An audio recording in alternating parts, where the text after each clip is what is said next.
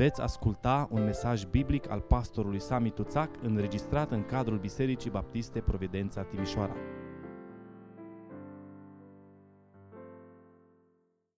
El a venit la noi din iubire. Ce minunat împărat! Dar dacă n-ar fi venit, El a venit la noi din iubire. Da? A venit pentru că Dumnezeu ne-a iubit și ne iubește, dar dacă n-ar fi venit. E un verset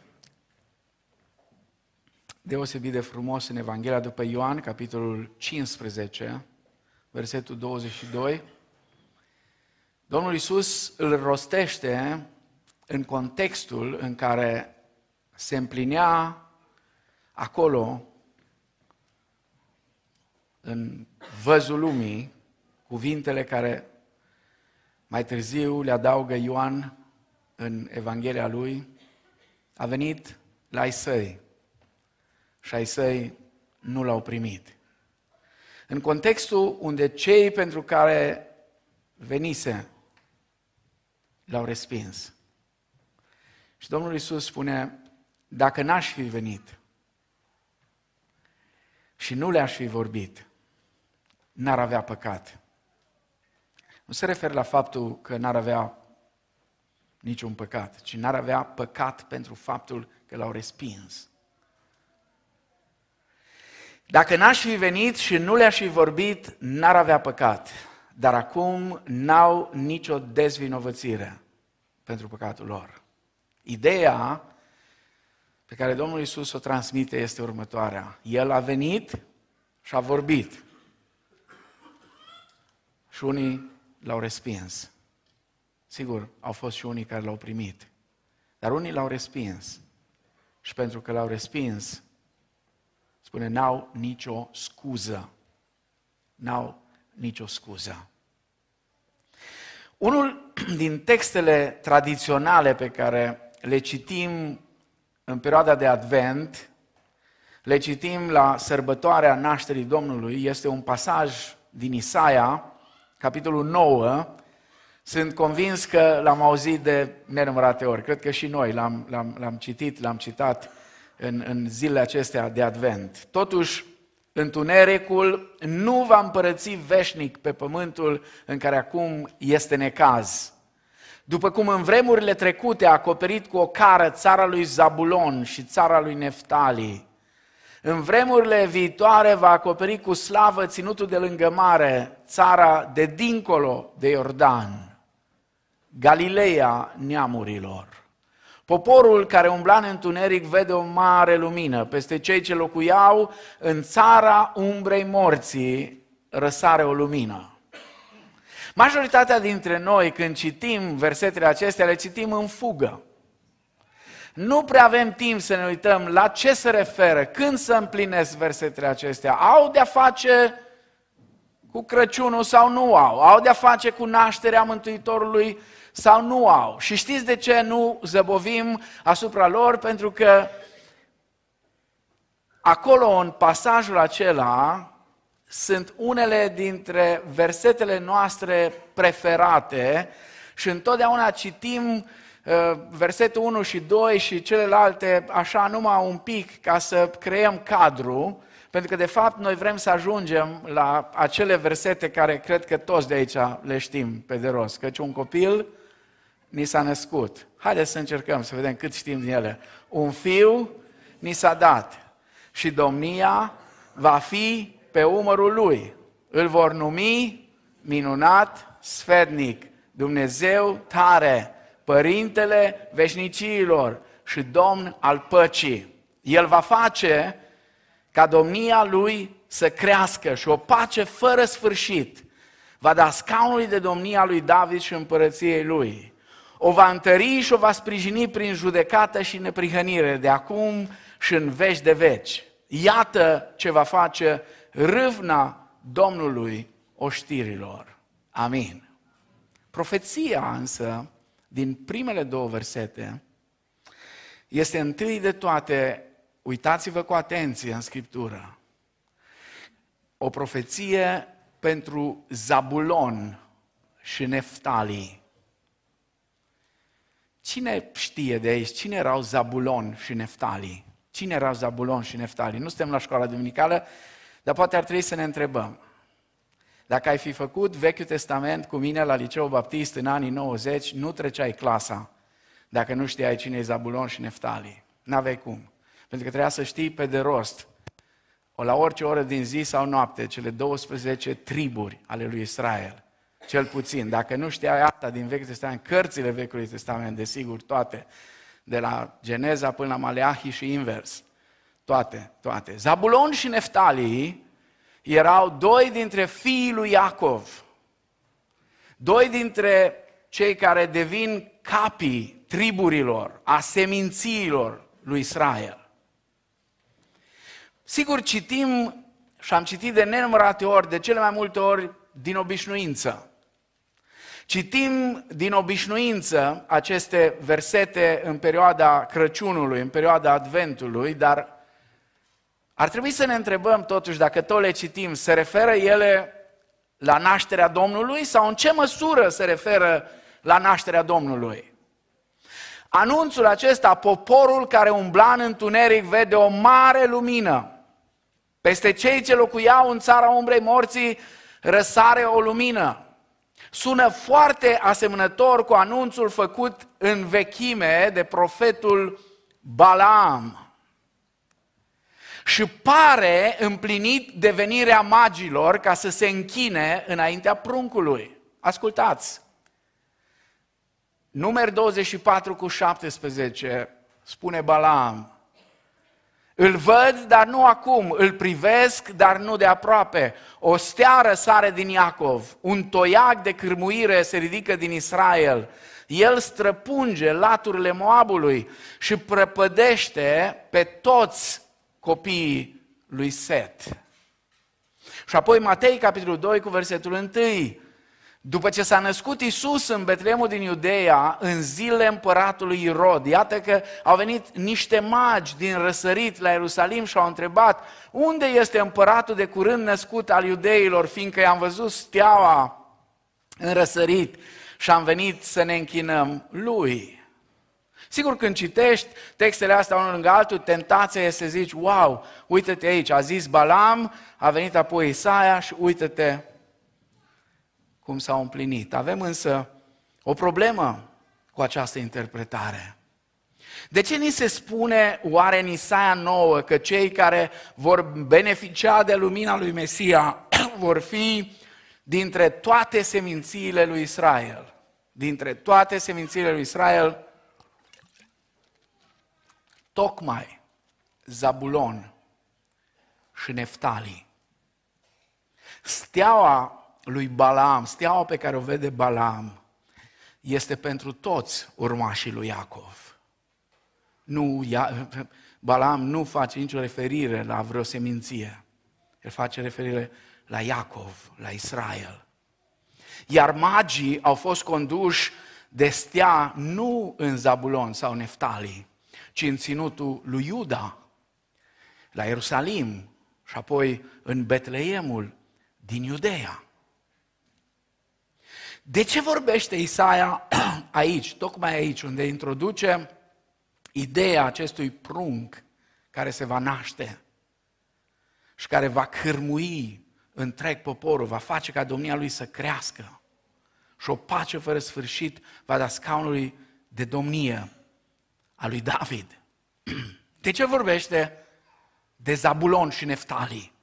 De ce numai de Zabulon și Neftali. De ce tocmai de Zabulon și Neftali? Nimic, absolut nimic aici despre seminția lui Iuda. Deși încă din Geneza, încă din Geneza, când Iacov dă binecuvântarea copiilor lui, atunci când se apropie de Iuda, spune toiagul de domnie, toiagul de domnie va rămâne în Iuda până va veni Shiloh adică Mesia. Și totuși, aici nu-i nimic despre Iuda. Nici măcar despre Efraim. Efraim era cealaltă seminție cu pretenții monarhice. Nu știu dacă aveți în minte harta Israelului, acea fâșie, fâșie îngustă pe lângă Marea Mediterană.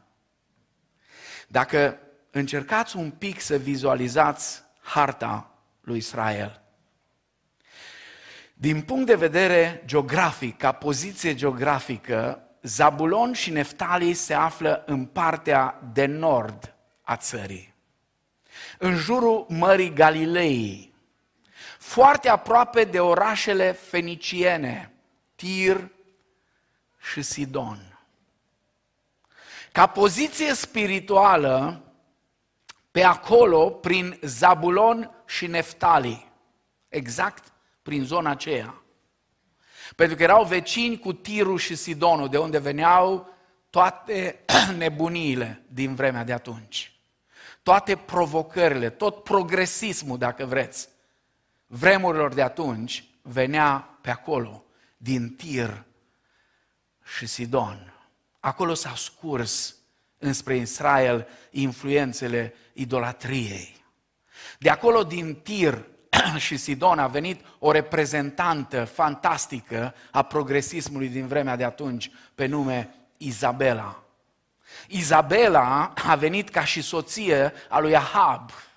Izabela a venit cu un plan foarte bine pus la punct să ducă în idolatrie tot poporul Israel, să distrugă, dacă se poate, toți prorocii Domnului și să aducă acolo închinarea demonică înaintea lui Baal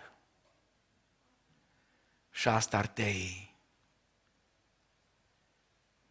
Dumnezeu a trebuit să-și disciplineze poporul din cauza idolatriei. A trebuit să-i disciplineze și a dus mai întâi pe cei din regatul de nord, regatul numit al lui Israel, în anul 722 înainte de Hristos, sunt duși în robia asiriană.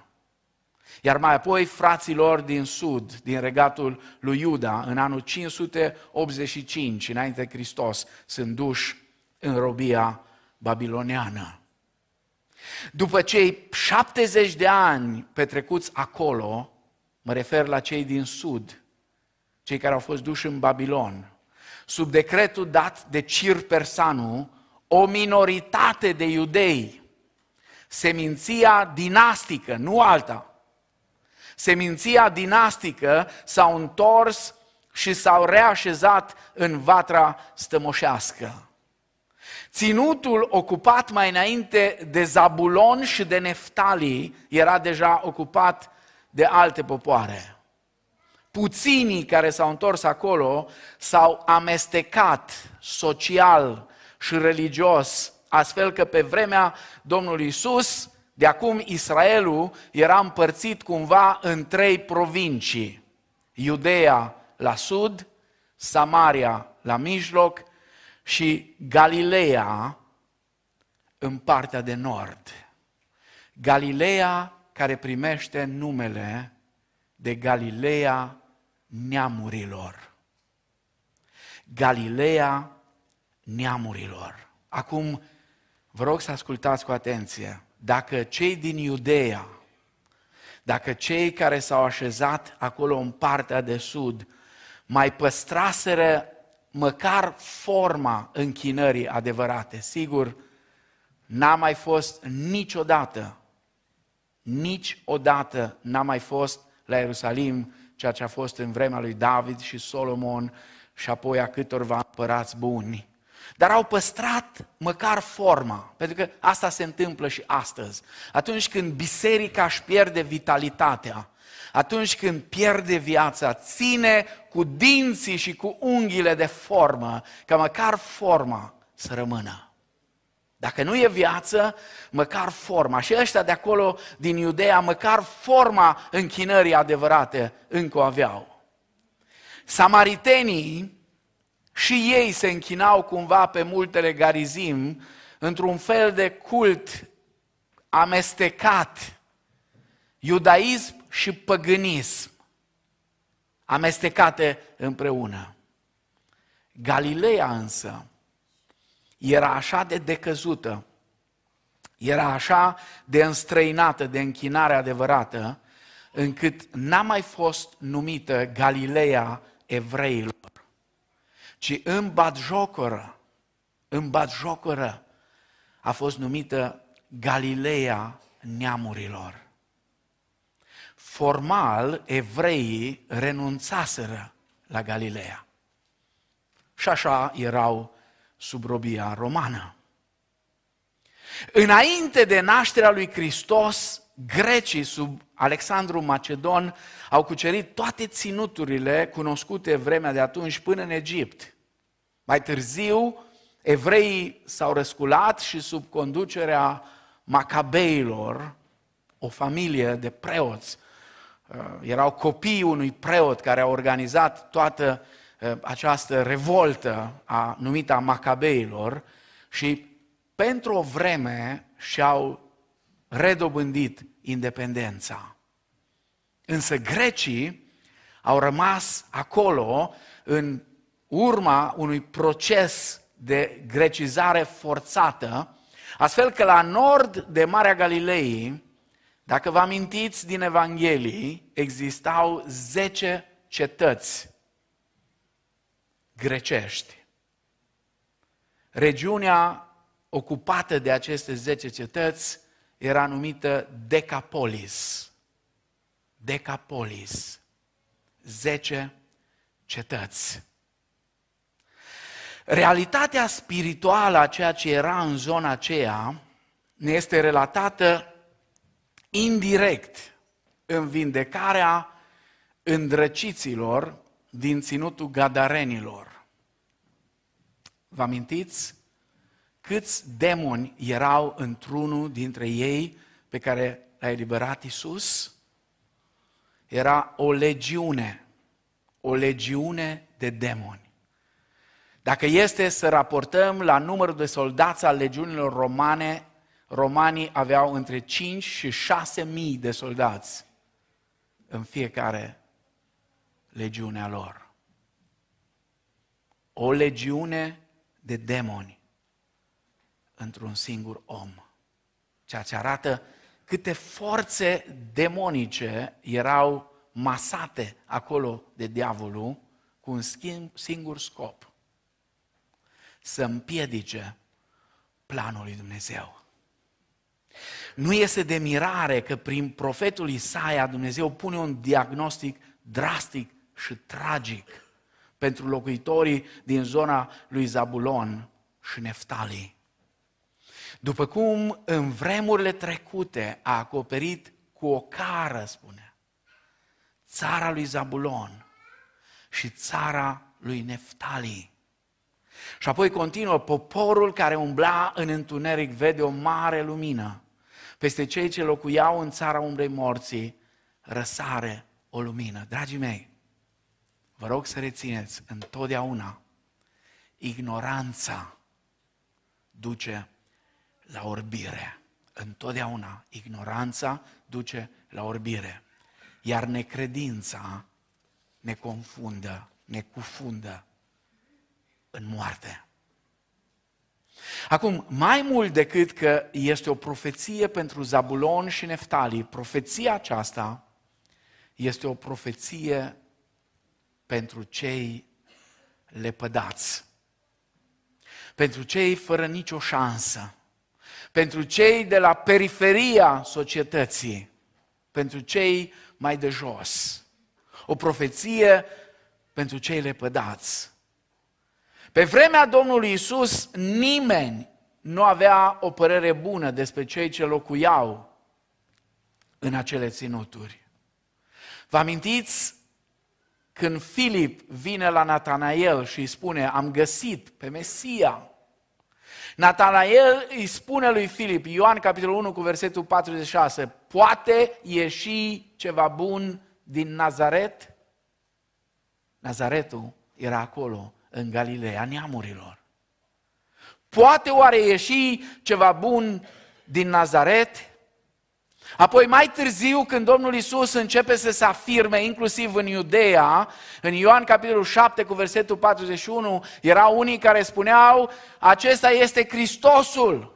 Dar alții, știți ce spuneau? Cum? Din Galileea? Din Galileea are să vină Hristosul?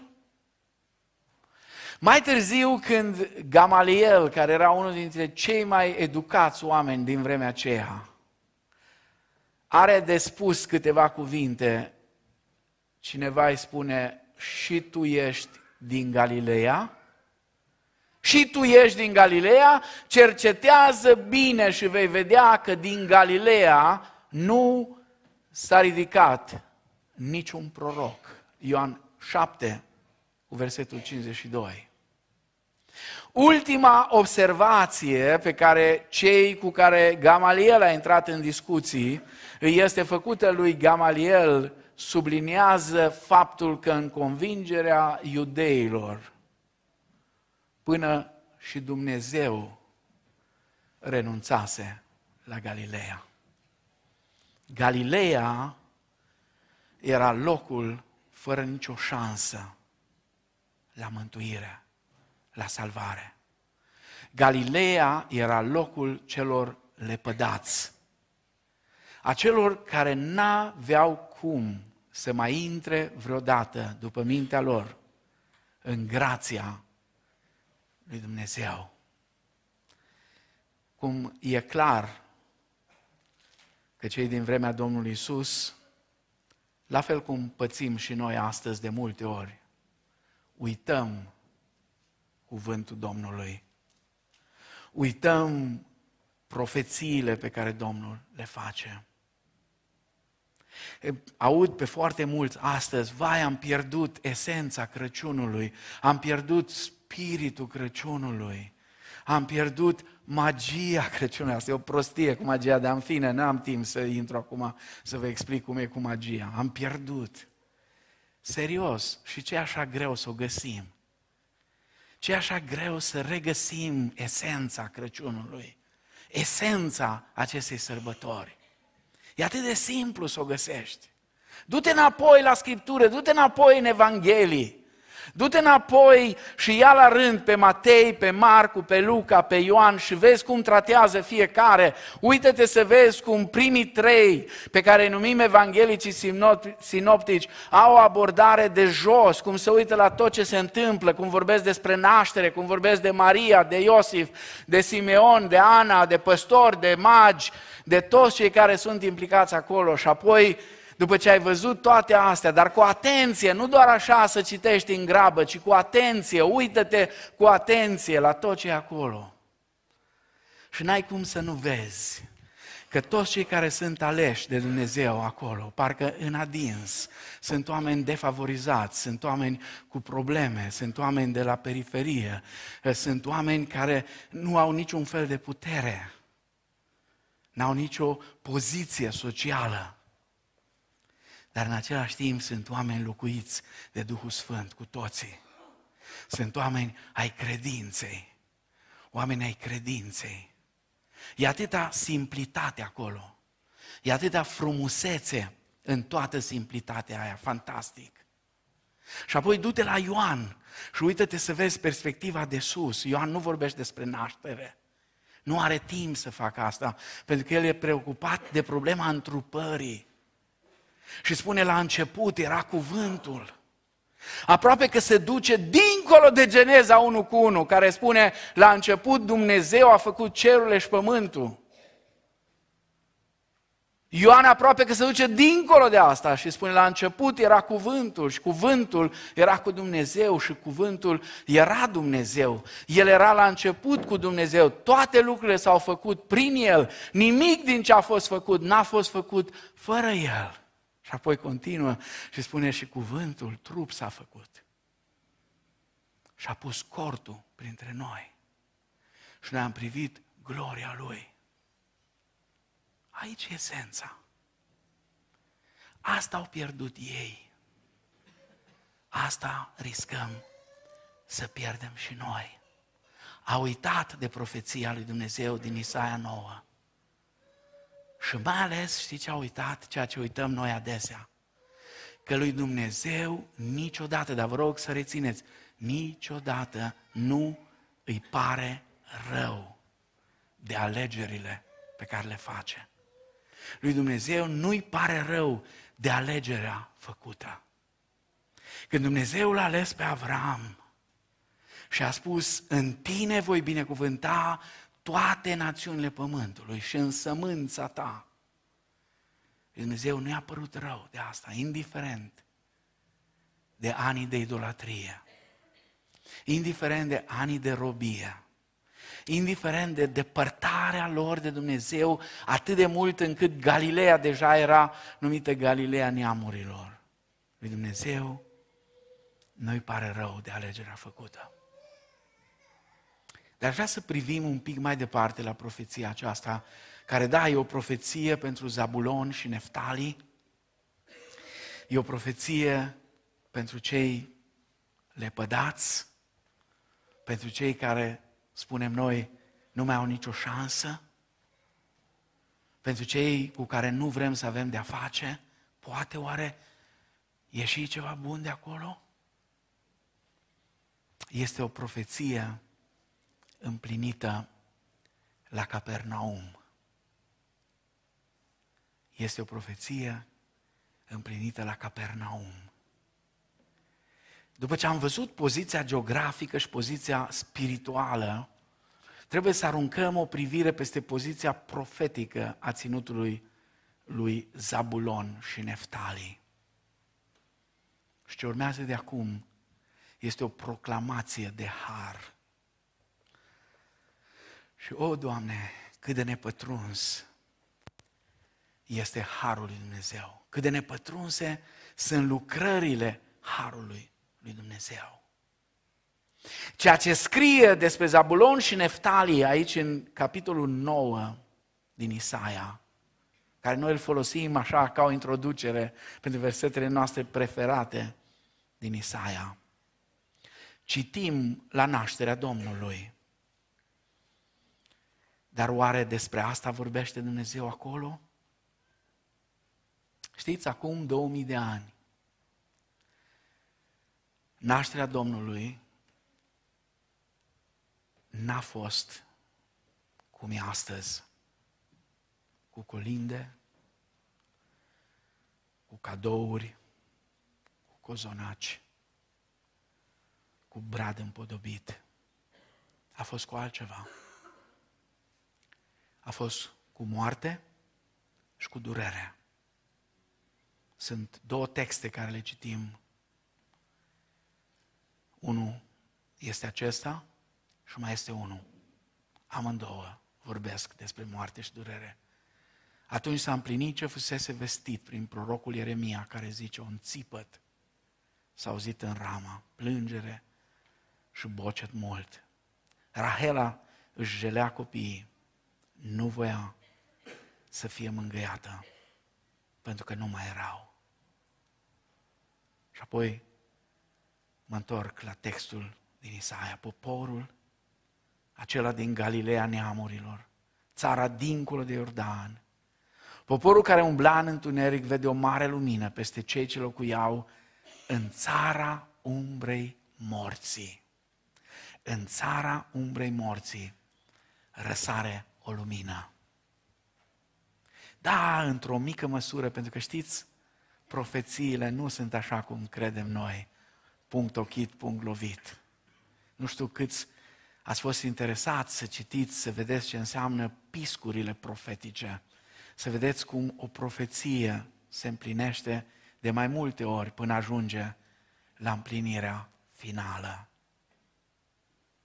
Adevărata împlinire a profeției n-a fost la nașterea din Betleem, din Luca 2 ci la debutul lucrării publice a Domnului Isus descrisă în Matei, capitolul 4. Când a auzit Isus că Ioan fusese închis, a plecat în Galileea, a părăsit Nazaretul și a venit de a locuit în Capernaum, lângă mare. N-am timp să povestesc și nici nu-mi place. Nu pot să vă explic ce am simțit când am umblat acolo, în Capernaum, exact lângă mare. Aș fi stat acolo mult, mult, mult timp. Cel mai mult mi-a plăcut că nu erau buticuri acolo, ca pe fâșia Gaza aici la noi, sau cum e pe Via Dolorosa în Ierusalim. Dai cu capul în sumnele uh, arabilor care și le pun acolo la vânzare și toate alea. Aici e doar marea, doar marea și liniștea. Și cer să-ți închipui cum era Isus acolo, lângă mare. A părăsit Nazaretul, a venit de a locuit în Capernaum. Și acum vă rog să rețineți ce spune Matei. În ținutul lui Zabulon și Neftali.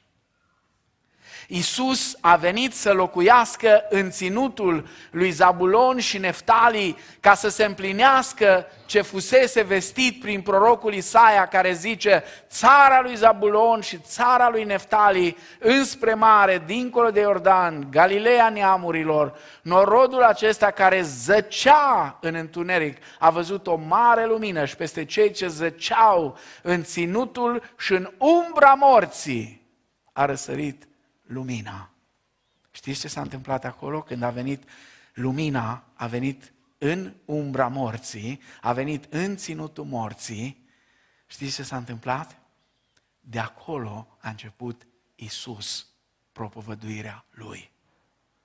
Nu din Ierusalim, nu din Betleem, nici măcar din Nazaret până la urmă, ci de acolo, exact din ținutul lui Zabulon și a lui Neftali. De atunci încolo, Iisus a început să propovăduiască și să zică, pocăiți-vă, căci împărăția cerurilor este aproape. Matei 4, 12 la 17. Cât har e aici! Cel mai important, cel mai extraordinar mesaj pe care Iisus a venit să-l aducă, nu îl începe de unde ne-am așteptat noi, ci îl începe din cea mai rău famată zonă posibil. De la oamenii cei mai disprețuiți, de la cei mai de jos, acolo unde Satan avea stăpânirea spirituală cea mai puternică, de acolo începe. Unul din lucrurile neînțelese ale Harului a fost tocmai locuirea lui Iosif și a Mariei în Nazaret, pentru că amândoi erau iudei. Amândoi veneau din seminția lui Iuda și cu toate astea locuiau în Nazaret. Ce au căutat acești doi iudei evlavioși în zona cea mai decăzută a Israelului? Decretul pe care l-a dat Cezar Augustus a părut o vreme că a corectat situația aceasta. Spune Luca 2, 1 la 5, în vremea aceea a ieșit o poruncă de la Cezar August să se înscrie toată lumea. Înscrierea aceasta s-a făcut întâia dată pe când era dregător în Siria cu Irinius. Toți se duceau să se înscrie, fiecare în cetatea lui. Iosif s-a suit și el din Galileea, din cetatea Nazaret, ca să se ducă în Iudeea, în cetatea lui David, numită Betleem, pentru că era din casa și din seminția lui David să se înscrie împreună cu Maria, logodnica lui, care era însărcinată. Au rămas în Betleem cam un an de zile și cumva părea că acolo le era locul. Au fost la Ierusalim, la templu, a venit Simeon și Ana, s-au întâlnit cu ei.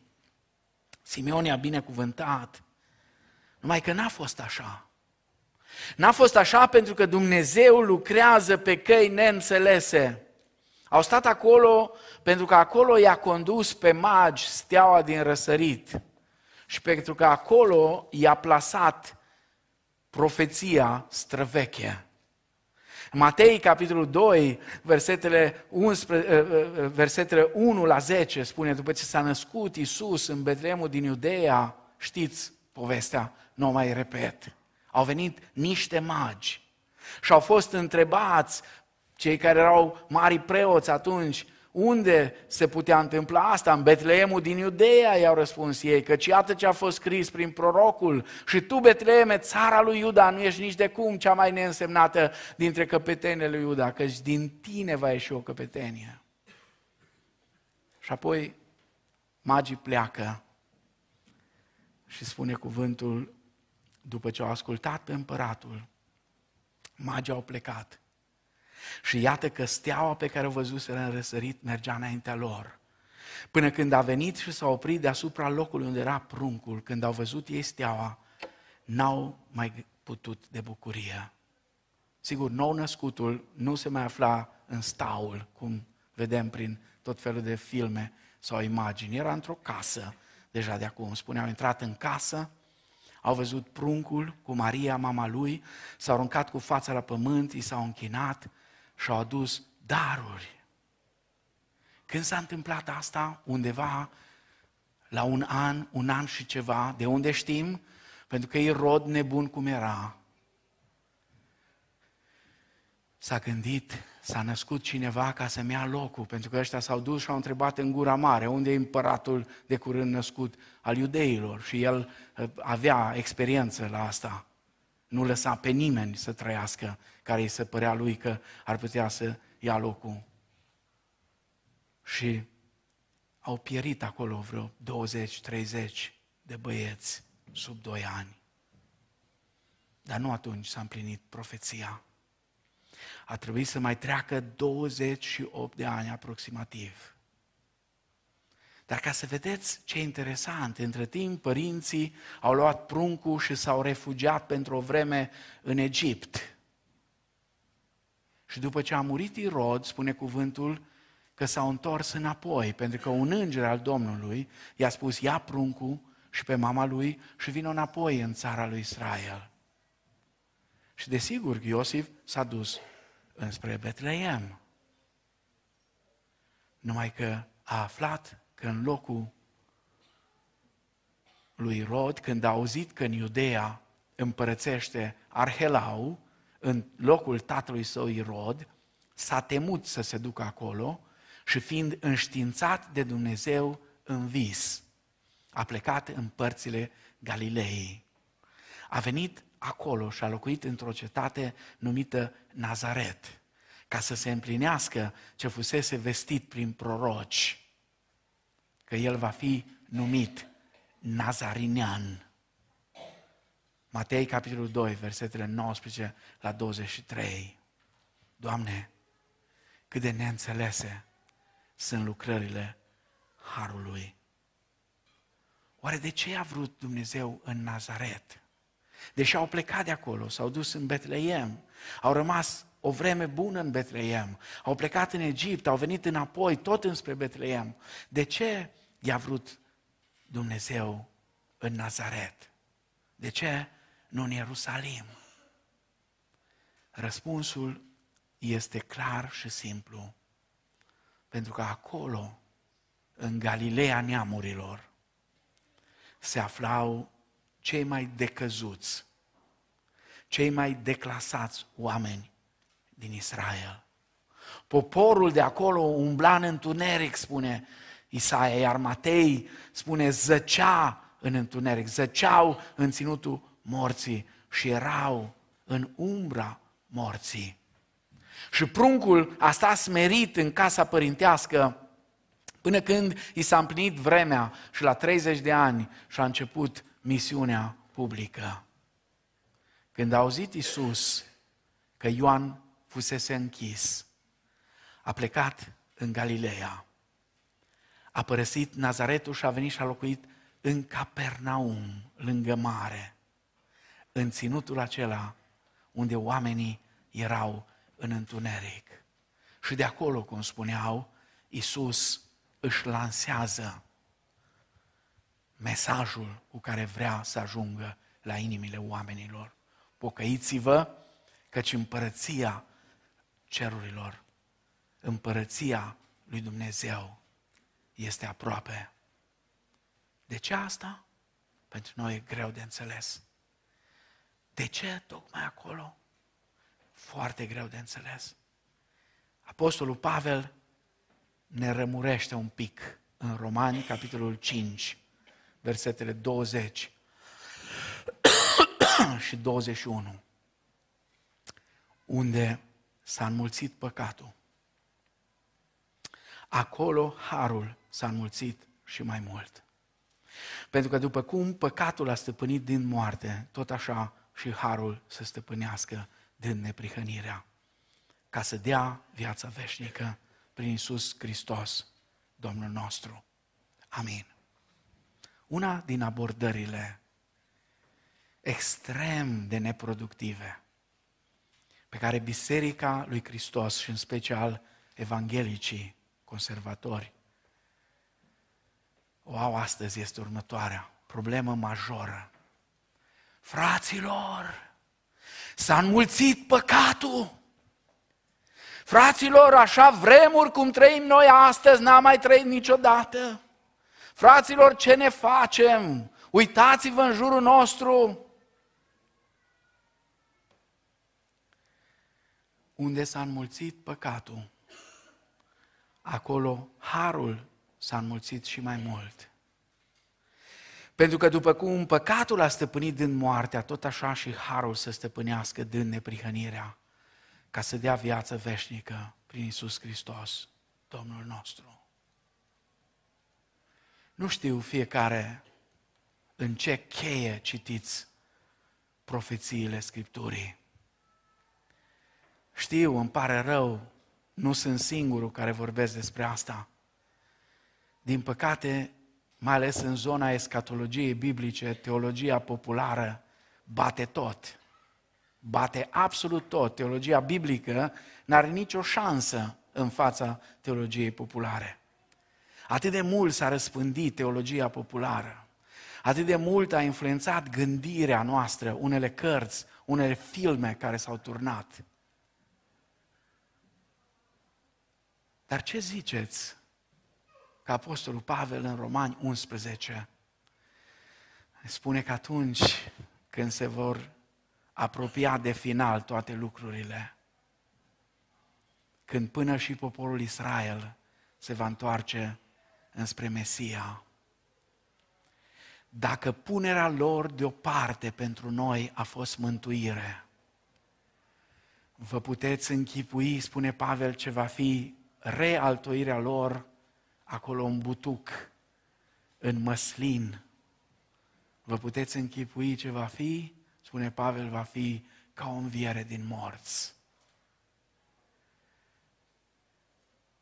Nu sunt motive pentru pesimism. Nu sunt nici adeptul unui optimism exagerat. Dar cred că ceea ce ar trebui să ne caracterizeze pe noi ca și creștini nu este pesimismul acela care ne bagă în depresie. Din cauza acestui pesimism care vine din teologia populară, zeci și sute și mii de credincioși suferă de depresii, de tot felul de lucruri. Pentru că pesimismul acesta ne apasă. Chemarea noastră este să fim niște optimiști realiști. Să fim realiști, da, Așa este, lumea merge din rău în mai rău, dar Harul lui Dumnezeu lucrează la fel de puternic și astăzi. Și Dumnezeu n-a pierdut controlul asupra istoriei nici o clipă măcar. Și la final, știți ce a fost interesant? Duminica trecută a fost mesajul cu zdrobitorul sau distrugătorul șarpelui. Noi cei care am fost marți ne-am uitat un pic mai mult în Scriptură și v-am trimis întrebările. Puteți să vă uitați. Zdrobirea șarpelui e un eveniment și un proces în același timp. Isus i-a dat lovitura fatală la cruce și a zdrobit capul. Dar șarpele n-are numai cap. Șarpele e șarpe, are și un corp. Și Apostolul Pavel spune, Dumnezeu păcii va zdrobi în curând pe Satan. Unde? Sub picioarele voastre. Așa că cei care au râs prin anii 90 de acea cântare, sigur, naivă și zdrobește-l pe satana, știți? Și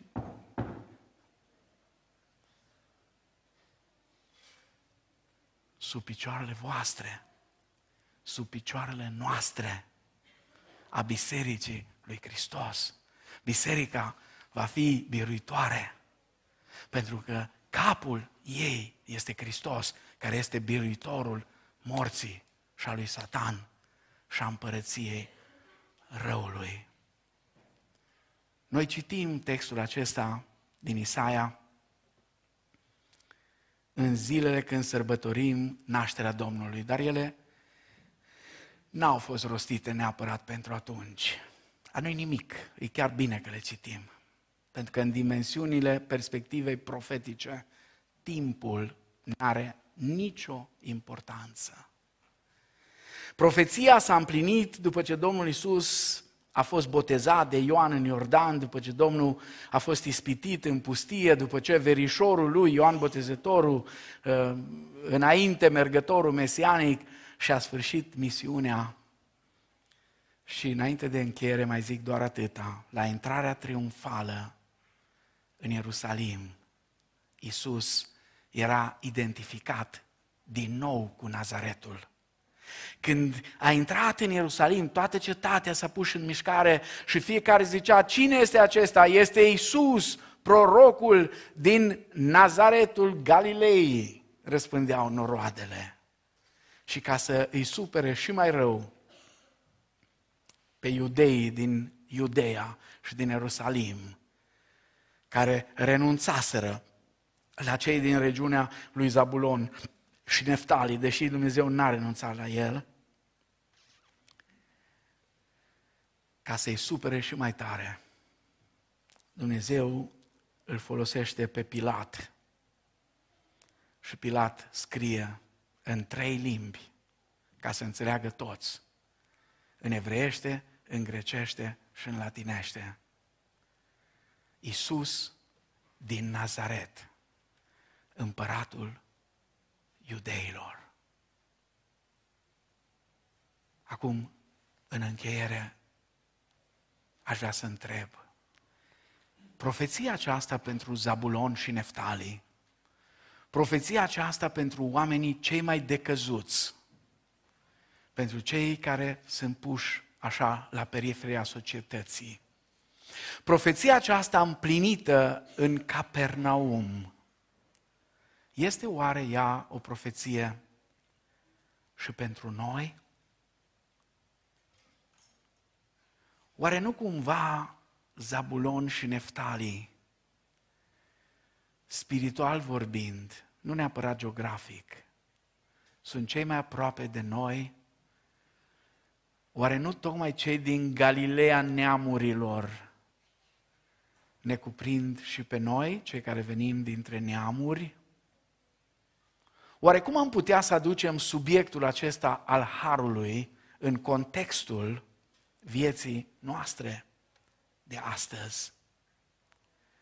Cu câțiva ani în urmă s-a publicat o felicitare de Crăciun remarcabilă. De fapt, felicitarea aceasta a fost cea care mi-a dat și titlul pentru predică.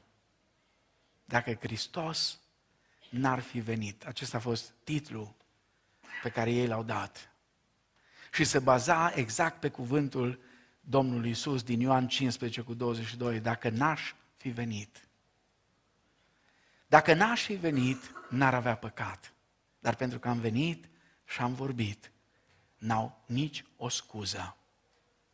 Felicitarea aceasta era ca un fel de broșurică până la urmă, arăta un slujitor al lui Dumnezeu, un păstor, care a dormit în timpul studiului lui din dimineața de Crăciun. Era unul ca și mine și eu dimineața, în fiecare duminică dimineața sau când urmează o sărbătoare, dimineața mă scol de vreme și este ultima dată când mă uit peste schițele mele, mă rog acolo, cer Domnului să-mi dea har și că fără harul lui n-am putea face nimic. Și uneori te mai ia somnul. Uneori te mai ia somnul. Așa că omul acesta a dormit în dimineața de Crăciun și a avut un vis. A visat o lume în care Domnul Isus nu venise niciodată. Și vă rog să fiți atenți pentru că provocarea care vreau să vă fac în această ultimă duminică de Advent este ca în această săptămână care mai desparte până de sărbătoarea nașterii Domnului, să încercăm să medităm fiecare dintre noi la întrebarea asta.